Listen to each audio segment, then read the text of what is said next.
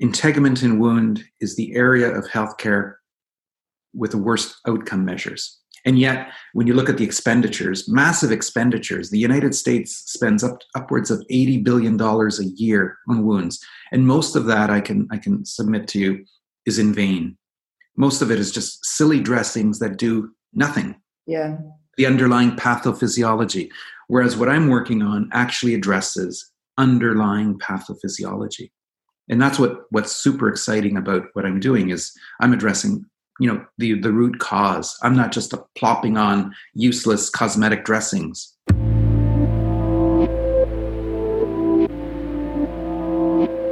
You're listening to Cannabis Voices, people's stories in their own words about the healing power of the cannabis plant.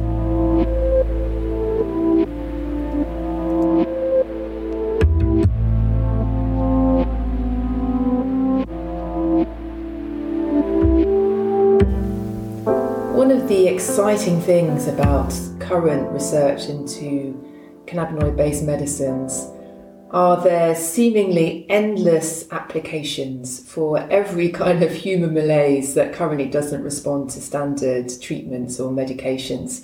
And today we're going to listen to Doctor Vincent Maida, who um, specialises in palliative care, but in particular the treatment of wounds, talk about the, frankly, mind-blowing research he's been doing using his own blend of cannabinoids, terpenes and flavonoids in the treatment of leg ulcers.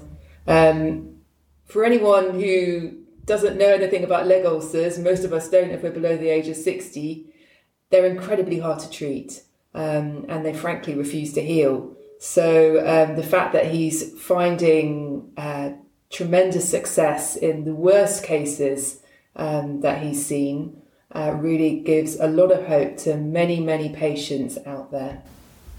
I've been a physician for, you know, several decades, and uh, m- my kind of vast experience with healthcare from from A to Z, because I've I've had a, a very um, broad experience in my medical career, uh, and every everything from, you know, emergency medicine to to uh, uh, long-term care and palliative care and so on. And and when I when I reflect on my career and my experiences, um, I realize that the one area of healthcare that has the worst outcome measures, because really the most important thing in healthcare is to, to achieve outcomes, positive outcomes for the patient, for the healthcare system, et cetera.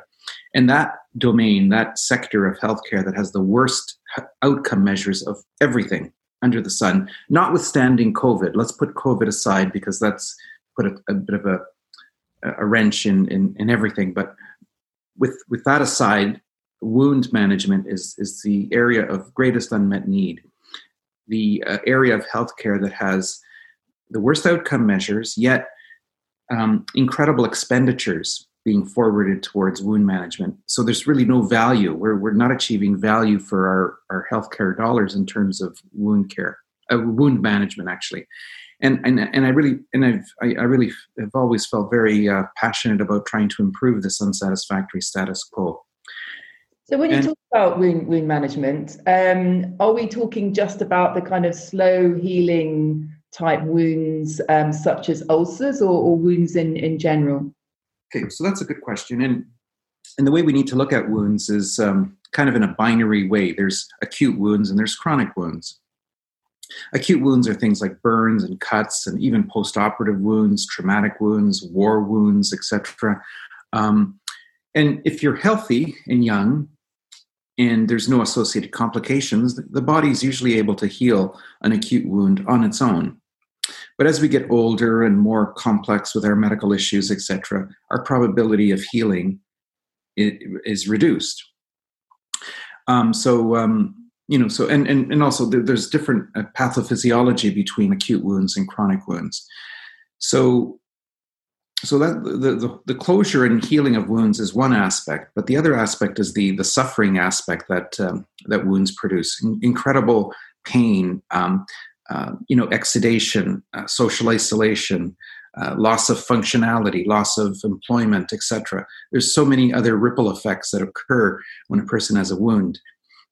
And um, and the approach that has been taken over the last, you know, several decades, it, is a, is a paradigm that I've long been critical of, and it's it's called the wound bed preparation paradigm, and it's guided global wound management for over twenty-five years, and yet there, there's been no level one A evidence um, recommendations that has emerged from using this paradigm on a worldwide basis. So what does that tell us? That tells us the paradigm is flawed and needs to be put aside, and, and, and a fresh new paradigm with a new way of thinking about wounds needs to be Um, introduced and, and followed. And, and that's where it gets exciting, because we now know that the endocannabinoid system is so, so ever-present in our bodies from head to toe. Uh, it's the most uh, significant chemical signaling system from a homeostatic standpoint in, in our bodies. And not only is it um, represented and expressed on, on the surfaces of cells extracellularly, but recent research is showing just how influential they are at an intracellular level, which opens up this new specter of um, uh, of the ability to, you know, modulate genes, aka epigenetic mechanisms, et cetera. Uh, the, the number of research papers that are showing in, incredible other uh, other opportunities, such as uh, stimulation of dormant stem cells within basement membranes within wounds, is is, is stunning and exciting. So, you know, this is an area that. Um, this is a uh, an area of science that is going to continue to grow, and, and it's going to continue to validate what I've been finding for, for years, it, namely that, that cannabis-based medicines, and when I say cannabis-based medicines, I mean many of the different um, chem- um, molecular families to be found in the cannabis plant are influential in um In, in potentially healing wounds, relieving wound-related pain, and also modulating integumentary diseases. And, and I'll just um, digress a little bit by explaining what I mean by t- integument. I think it's important to use that word integument because it's more of an overarching uh, term. Integument means our outside skin, our outside integument, uh, the cutaneous membranes, but also our in, our um, our internal integument, which is the mucous membranes, what lines our mouth, what lines our nose, what lines our genitals. Even the surface of our eye is a mucous membrane. So, so it's important to note that in, in integument is, is not only our outer coverings, but our inner coverings as well. And, and, and endocannabinoid um, signaling occurs everywhere, inside and outside uh, integument. So um, huge opportunity. Um, It yeah. sounds interesting because when you were talking about the comparison, how we in modern medicine, we're, well, the body, in fact, the body itself can, you know, heal acute um, wounds quite easily. But, you know, also, um, you know, I think if you go to your doctor or your district nurse, whatever, they're quite good with with uh, acute, anything that's acute, or the or the, you know, emergency room. We're we're okay with acute medicine, yeah. But it's then it's managing long-term chronic illness that we, you know, we, we're not sort of fit for purpose, really, of the paradigm that we use, as you know, you're describing. It's got, it's flawed, and it's interesting that the kind of the big knowledge gap in how we treat patients on a long-term basis, or in general, in general in medicine, is is the endocannabinoid system. You know, it's it's and and how possibly the dysregulation, helping to recorrect that that dysregulation and um, to help the body, you know, get back into homeostasis again. I mean, that that's kind of, in a long-term illness, clearly the body has fallen out of homeostasis. That's very simplistic, um, you know, an explanation, but... Um, well, that's yeah. that's well stated. In fact, and, and the whole COVID pandemic has um, um, added uh, more, sp- more high, more put uh, the whole uh, issue of, of chronic wounds on the spotlight, because there's a similar pathophysiology between what happens in COVID nineteen patients who, who develop complications like respiratory failure and what happens in a chronic wound. The term that's being used is the inflammasome. So the inflammasome is um, is is is that state of hyperinflammation which occurs in certain uh, and many uh, COVID nineteen victims, and, and also what happens in a chronic wound. There's this excessive state of inflammation. And And as a result, a chronic a wound is not able to, to progress down the normal cascade because it gets stuck in this inflammatory inflammasome type setting uh, that it cannot move beyond. Um, and then it leads to, you know, further complications, extension of the wound, intolerable and intractable wound pain, et cetera.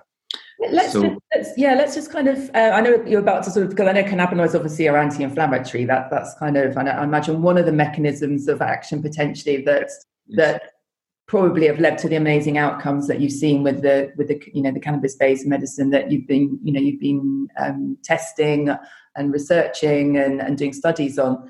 But just before we start, because you know, as a For me, uh, recently, it's kind of leg ulcers uh, have come onto my radar. But as I sort of mentioned before we started our conversation, my brother's been having leg ulcers. Um, and, you know, it's not something to be taken lightly. And I think, you know, if, you, if, if you're, unless you're at a stage when maybe a, a loved one, a grandparent, a parent has got them, it's just something completely not on our radar. We have no conception, most of us, what the hell a leg ulcer is. So, so can you just explain, you know, what causes leg ulcers, how, you know, they, they can be so debilitating, that, and the impact on a patient's quality of life, independence, et cetera?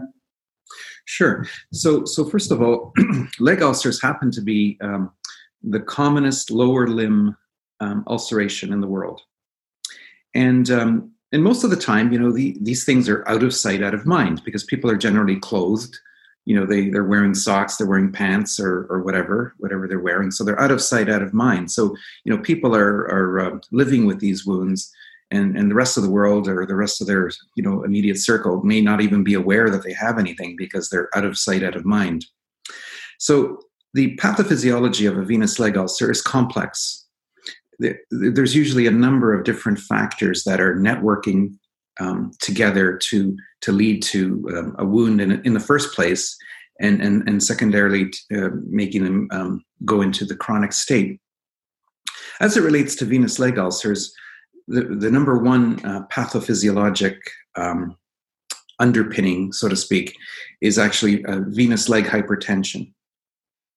So um, you know, our bodies, uh, our, our circulatory system in our lower limbs, essentially, there's two main components. There's the arteries, which deliver blood to the to the limb, and then there's the venous system, which which drains the um, the blood back and returns it to the heart. The the arteries obviously are an active system. They're under the influence of the heart. The, the veins return the blood to the heart, but the veins are a passive system. They rely on the uh, the um, muscular capacity and muscular pumping of, of principally the, the lower limb muscles, especially the calf muscles, to pump, uh, you know, fluids back to the, towards the heart. One of our major enemies uh, in during our lifetime is, is actually gravity. Mm-hmm. So you know, gravity uh, mitigates against uh, venous return to, to the heart. And, um, and you know, as we age, our, our muscles become less and less, um, you know, potent, and um, and uh, and and uh, and we sit down more, right? Like the, it seems like there's gravity, but it's exacerbated by our increasingly sedentary lifestyle, which, as generally people get older, they spend yeah. more time on their bum, basically. So, so true. And and when we're sitting down, actually, our legs are are are, are are on the ground, and and and uh, gravity is acting on it. So, as as edema develops, edema is is um, excessive fluids within the interstitial spaces of the integument. They start to to um, swell the the tissues, and if a person was to experience a small knock on their leg, you know, bumping into a, a piece of furniture or or, uh, you know, a shopping cart, somebody runs into your leg with a shopping cart, all of a sudden, or or sometimes people just uh, develop an itch on their leg and they start scratching, and uh, they, they get a little over-exuberant, and they, they create a wound themselves with their with their nails. And and that, and then, you know, they're off to the races. Then then the wound, you know, there's a breach in the integument, and um, the moment you develop a breach, then bacteria start to uh, do their thing, and uh, and and start to cause tissue necrosis and uh, further invasion, and then and then you know the real problem starts. Then you develop infections, uh, and uh, the infections can be local infections, but they can also extend into the bloodstream, and and and then people get into a lot of trouble. Kind of so, things like sepsis and stuff like that. You mean potentially? Mm-hmm. Yeah, and and then we have to realize that there's other factors too. That's the principal patholo- pathophysiologic. Um, reason for developing a leg ulcer. But then there's concomitant things. As we age, our arterial supply is reduced. So, so then you start off with one major issue, and then it's made worse by the fact that your peripheral circulation is decreased. So you're not able to deliver wound healing blood to the, the wound bed that's going to promote healing. As we age, our immune system and our immune competency goes down. Um, our, our ability to, you know, to, to heal generally declines as, as, as we age. So there's a whole bunch of factors. Mm. Uh, and, um, and, and then when, you know, the wound itself causes pain usually, and wound pain actually inhibits wound healing. When you're in pain, you know, you're in pain, your, your body, you know, goes into a state of, of, of, of contraction, spasticity. Your blood vessels actually squeeze down when you're in pain. What does that do to a wound? That translates into less circulation to the wound bed and wound, peri-wound tissues, which again inhibits um, uh, uh, wound healing.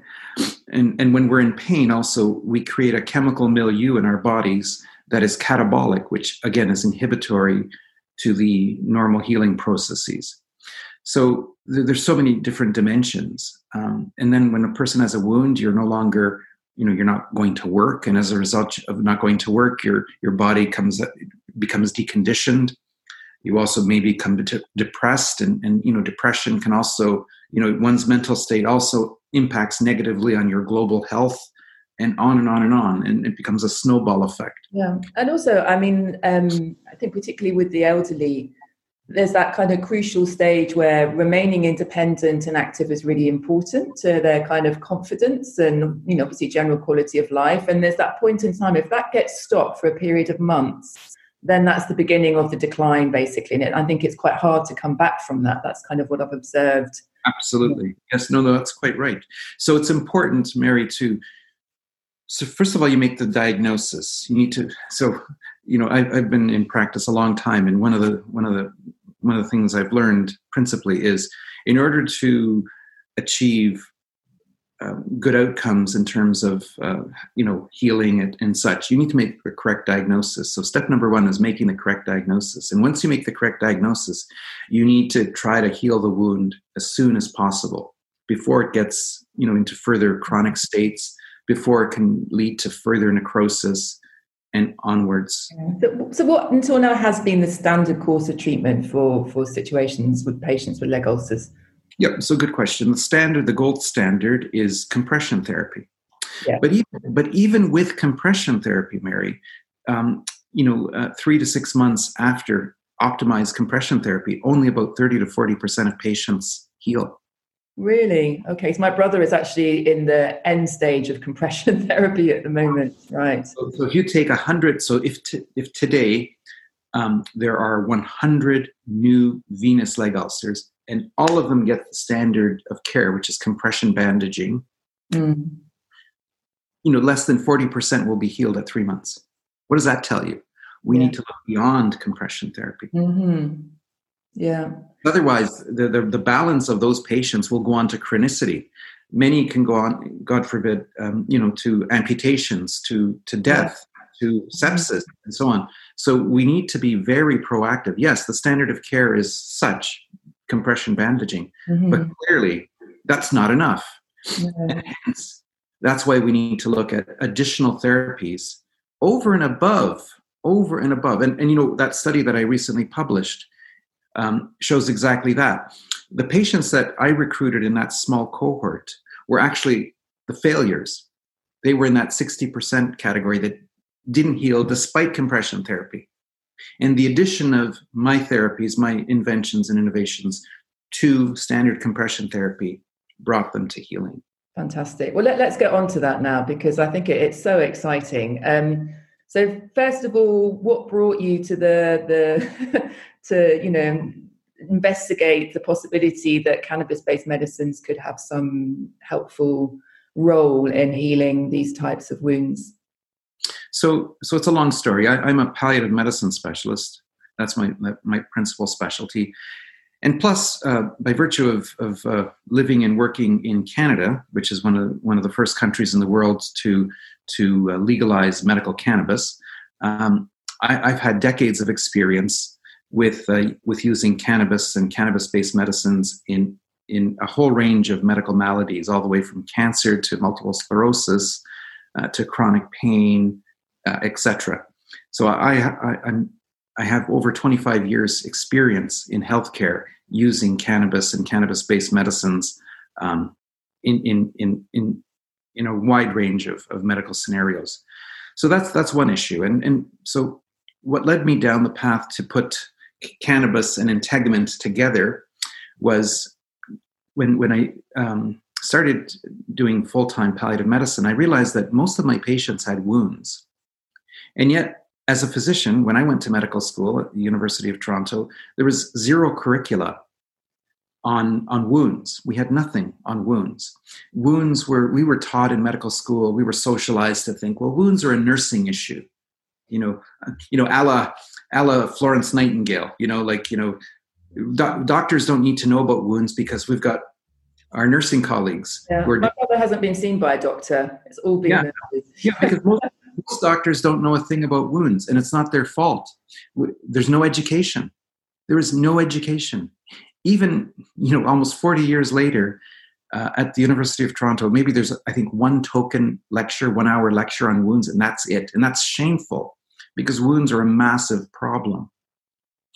So there's a huge education gap that needs to be addressed. So again, going back to my my, my story, um, uh, I started seeing so many wounds in my palliative medicine practice, and I was completely unequipped, completely unequipped in terms of how to deal with them.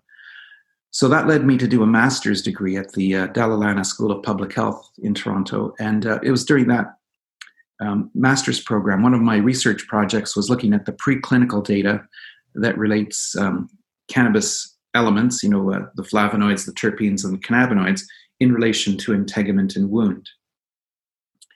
And and and and because I, I, I was living and working in a country like Canada where the legalization pathway was evolving, uh, I um I, I it was one of one of those epiphany moments. I realized that there was a potential to to use uh, cannabis and the elements of cannabis in in the arena of integument and wound. And um, so that's when I started. Um, um, utilizing these things and these these agents and these uh, methods uh, in in the, the intractable patients that uh, that I see. And fortunately, I also um, have a tertiary wound clinic at the hospital I work at. And so I'm seeing the, the worst of the worst in Toronto. The worst wounds in, in the Toronto area I come to me. So everyone else's failures come to me. So it's, they're, they're, it's like I, I have so much compassion for your patients because it's there's some nasty, nasty wounds going on. Yeah. yeah. No, no, truly. And so so my my my wound practice, my consultative wound practice was the, the perfect environment to, to to to try to innovate something that, that hopefully would improve the currently unsatisfactory status quo. So, you know, I recruited the worst of the worst, and I was able to heal the worst of the worst, which makes me think if I'm able to heal the worst of the worst, imagine what I could do for everyday yeah. garden wounds. And what for? Because you've, you've created, you know, you've patented... Um, Uh, a particular kind of mixture of cannabinoids and terpenes and flavonoids, right? So how did you come up with your particular proprietary um, kind of blend, as it were? Well, it was based on the the um, the metasynthesis that I did, looking at all of the various, uh, looking looking at all of the main um, uh, chemical families that that exist in the cannabis plant. So there, there's abundant. Uh, evidence, um, preclinical data, et cetera, that shows that not only the cannabinoids are useful for integument and wound, but also the terpenes and flavonoids. So it was uh, essentially that metasynthesis that I carried out. Mm-hmm. It was it was led me to use the combinations. I mean, we there's there's so many new um, papers being um, being uh, published these days. In fact, I've been asked to peer review them. Uh, like last week, I did one peer review, and I have one sitting on my desk today, which I'm going to complete. So the, the world is starting to realize the value of uh, of, of, of of what. Uh, I, in, in fact, a lot of these papers that are being public are being submitted for publication are essentially validating what I've what I've known for years. Mm-hmm. Uh, at the moment, they're focusing just on C B D. But um, C B D is an important element, but I, I think there's more to the, there's more to add to the C B D, namely the terpenes and also the flavonoids. So I think combining those three main families has even a greater potential to improve the, the currently unsatisfactory status quo beyond just C B D alone. And you have some T H C, right, in your in your particular paper? Yes, yeah, yeah. Yeah. In, in certain combinations, there's T H C. There's also T H C A, mm-hmm. which is acid form, which which has incredible potential as well, because uh, it has the potential to act intracellularly uh, at uh, at uh, nuclear receptors such as P PAR, et cetera. Mm. So yeah, so it's about the combination of of different um, molecular uh, units and, and families. Yeah. That lead that synergy to that so-called entourage effect, that potentiation. Yeah, absolutely. But even C B D alone is good. I mean, C B D alone is is better than nothing at all. Sure. But when you start adding to C B D these other things, you really bring it to the next level. Yeah. Well, let's hear about the your findings then, because you've done on your on your patients in your tertiary clinic, I guess, various open label studies, right? So they know what they're getting. It's not the kind of yeah. double blind placebo yeah, yeah. Exactly. um, model at the moment. So what, what what have you what have you seen in your patients? Well, um, not just just uh, wound closure of previously non non closing wounds, but also relief of pain.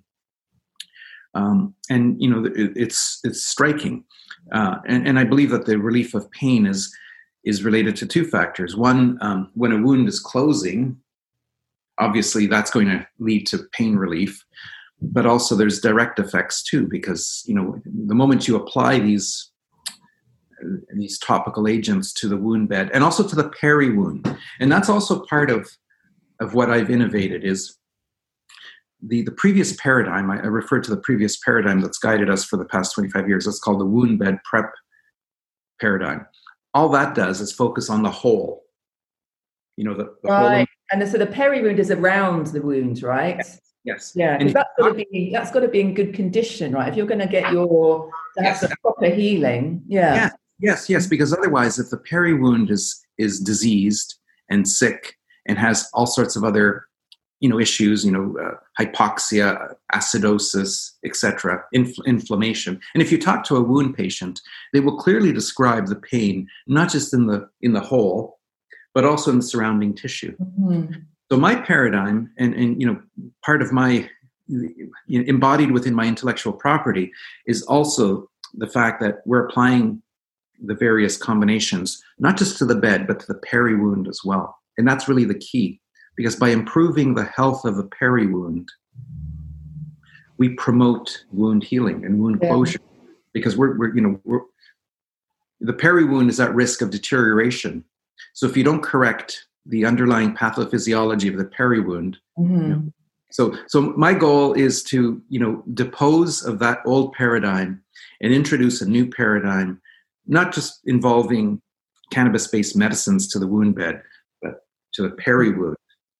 And, and I think it's interesting as well what you were saying about the pain side of things, because I, this is, not, I think, generally the message with, with cannabinoids that, um, you know, you, you, it's like kind of double whammy, isn't it? Not only are you helping the healing process, but you're also having an analgesic effect from the same um medication, let's say, and that, and I don't think that happens normally. I was, you know, sort of when I was doing my research, you might have some kind of topical uh, opioid in some cases. Now that's not necessarily going to help with the healing; it's just going to help with the pain. So here, you know, not, not the same thing is do, is working on multiple levels. So it's got to be yeah. a kind of physician's dream, right?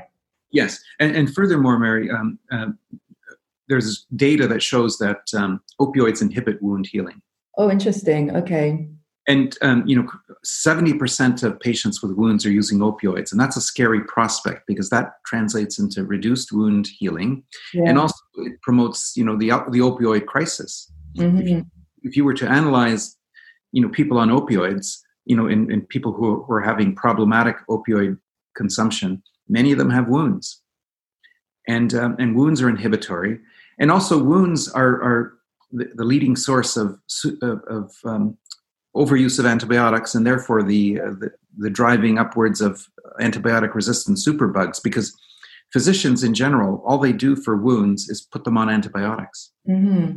And most of the time, they don't need antibiotics. Yeah, absolutely. And, and interestingly, with um, well, I there's some, another area of research with, with certain cannabinoids is that whether they actually have a, an antibacterial or could be an alternative to antibiotics. So again, you know, it's the sort of working on multiple mechanisms. The you know, they're the anti-inflammatory, antibacterial, antibiotic, and analgesic. It's I mean, it's you know, it's it's, it's fantastic. So what overall, what have been your findings?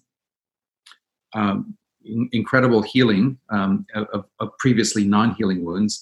In my overall um, phase one trial, up to ninety percent of people completely closed. Yeah. And and, and those that didn't heal, um, they, they they didn't close completely, were people who uh, either were, you know, they moved away from the city and they were lost to follow-up, or Uh, a couple of them that actually died. One one died of a car accident, and another died of their underlying cancer, and so on. So, so my my my healing rates were were just, you know, incredibly promising. And these were all old, sick patients. Mm-hmm. I, I didn't recruit healthy people. I healed complex wounds in complex patients. Wow. So, in other words, I set the bar incredibly high. And the reason for that was I self-funded my my uh, my uh, my phase one, so it didn't make sense for me to to, to you know go to the local um, beach and recruit you know uh, fifty uh, you know twenty year olds who are healthy and so on who have sunburns. They're going to heal regardless. I took the worst of the worst, mm. old sick patients with wounds that that failed previously from A to Z. So I set the bar incredibly high. And by interpolation, I believe that if I'm able to heal this level of complexity, imagine what I can do for everything else. Yeah. And so that, that that's, you know, I'm, I'm very excited. Um, now we need to move forward to, um, to you know, phase two and phase three. Uh, I have signed a letter of intent with a, with an international biotech company, and, and hopefully, um, you know, things will, will come to, to complete um, closing, and, um, and we'll move forward. And, and I, and I think this is going to, I think this is going to be my little contribution to the world, because I really think that um, this is going to improve things uh, for, for millions of patients worldwide. I mean, it sounds, it sounds so exciting. It's, you know, it's, it's, and it's an area that's so, well, as, as we were kind of discussing in the beginning, no one talks about leg ulcers full stop, and certainly not in the kind of the field of cannabinoid medicine. But, um, um, Just before we, we we finish, just to sort of think about the mechanisms of action. So I, I was reading um, that great article in Forbes um, magazine, and it was talking about, um, so you have to, well, you can probably, well, we'll describe it, explain it better than me, so that cannabinoids are lipo... Yeah, so... If you can explain that, and wounds, so they're the kind of the perfect match, basically. Right. So the, the wound bed, so the surface of our skin is, is relatively intact integument for, and whether it's mucous membranes or cutaneous membranes, is relatively impervious. You don't get much absorption through intact integument. But when you have a wound, you don't have the epidermis, and, you know, the various um, molecular families can penetrate much quicker through uh, an open wound bed. But also, um, you know, in order to, to, to uh, convey those molecules through intact skin, you need to use, uh, you know, carrier um, technologies like liposomes, ectosomes, uh, P L O, et cetera, to, uh, that bind those molecular families and transmit it into the periwound. So as it relates to a wound bed, a wound bed is relatively lipophilic. And, and, and that's actually one of the, the, um, the, the epiphany moments that I had around, you know, my early thinking about, about um, using cannabis in wounds, was the notion that cannabinoids principally are lipophilic.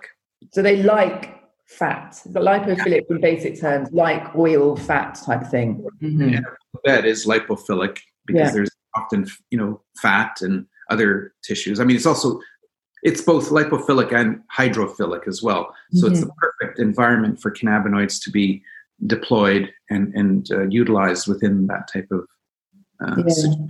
And yeah. I guess also penetrate the endocannabinoid system, find the odd receptor here and there they can bind with. Mm. Right. And that's not a difficult thing, Mary, because um, Uh, endocannabinoid elements are everywhere in our body from head to toe, so they don't have to search very far at all. Right. They're yeah. everywhere. And once they get absorbed into cells, they're going to hit the intracellular receptors. Mm-hmm. And bear in mind that the endocannabinoid system goes beyond just the classic C B one, C B two. You know, the, the basic science uh, behind the endocannabinoid system is such that we now have a whole range of, of, of receptors and signaling systems that cannabinoids, terpenes, and flavonoids can actually act on. Mm. And, and the interactions are not just singular. They're, they're often collaborative. So that many interactions are collaborative between the cannabinoids, the terpenes, and the flavonoids. There's that potentiation. There's that interaction, uh, recruitment of effects. Um, so we're just scratching the surface. But, yeah. but I really believe, I, I really believe that there's incredible potential. It needs a lot of work. And, and you know, if, if I've accomplished, so so this is the way I see it, Mary. If if I've just, um, it's, it's, you know, we have the Olympics going on in, in, in, in Tokyo at the moment as we speak. And it makes me think metaphorically of, of what, you know, what my mission is. My mission is like the, the first person in the marathon. You know, I, I, the, the the fellow with the, uh, the person with the, the uh, starting gun shoots the thing. So I've started the race and I'm going to s- sprint down the, the track. And then ultimately I need to hand off to others who are going to take the marathon forward further. And that's, and, and if nothing else, that's my role. That's my mission. I've started the marathon. I'm going to be handing off my baton to others who are going to take this to the finish line. And I think the finish line is going to yield incredible opportunities for the world of integument and wound. And, you know, I, th- I think it's apropos given uh, our, our current Olympics. Yeah. I mean, I would love to think um, in, I don't know, maybe five years' time, however long it takes, that, you know, when, when someone goes along to their, to have their, their wound dressed and treated by their, by their nurse in their, in their, you know, their, in their doctor's practice, that, you know, there is a, you know, a cannabinoid based uh treatment that's just, you know, that's just used, and there's no big fuss. It's just, you know, that's kind of what what the data shows is the most effective, alongside, I guess, compression treatment, and that's it, you know. And you know that, that that would that will you know I think that, from what you say, I think that's coming. And um you know and I'm I'm so grateful for for future Uh, people with wounds that are hopefully going to, you know, receive that treatment and, and not suffer so much needlessly, and, and you know, be able to get literally get back on their feet again. You know, well, that's what it's all about. It's about rest, getting your life back on track, uh, not suffering. You know, having quality of life, having functionality, um, returning to work, uh, et cetera. All of all of those things. I mean, there's benefits for for the patient, the patient's family, for society, for the healthcare system. There's so many positive Um, ramifications in terms of getting a wound closed. It, yeah. it goes beyond just the wound itself. You know, there's there's so many dimensions. And uh, and, and and as I said, currently, not to sound critical, and, and notwithstanding COVID nineteen, integument in wound is the area of healthcare with the worst outcome measures. And yet, when you look at the expenditures, massive expenditures, the United States spends up, upwards of eighty billion dollars a year on wounds. And most of that, I can I can submit to you, is in vain. Most of it is just silly dressings that do nothing. Yeah. The underlying pathophysiology. Whereas what I'm working on actually addresses underlying pathophysiology.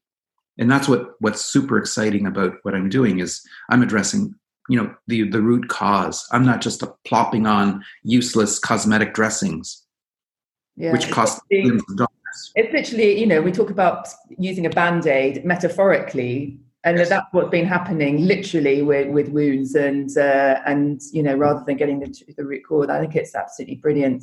Thank yeah. you for joining me at this early hour today. That's um, right. I'm really honored by the opportunity. Thank you for listening to Cannabis Voices. If you like this podcast, please subscribe, rate, review, and share with your family and friends.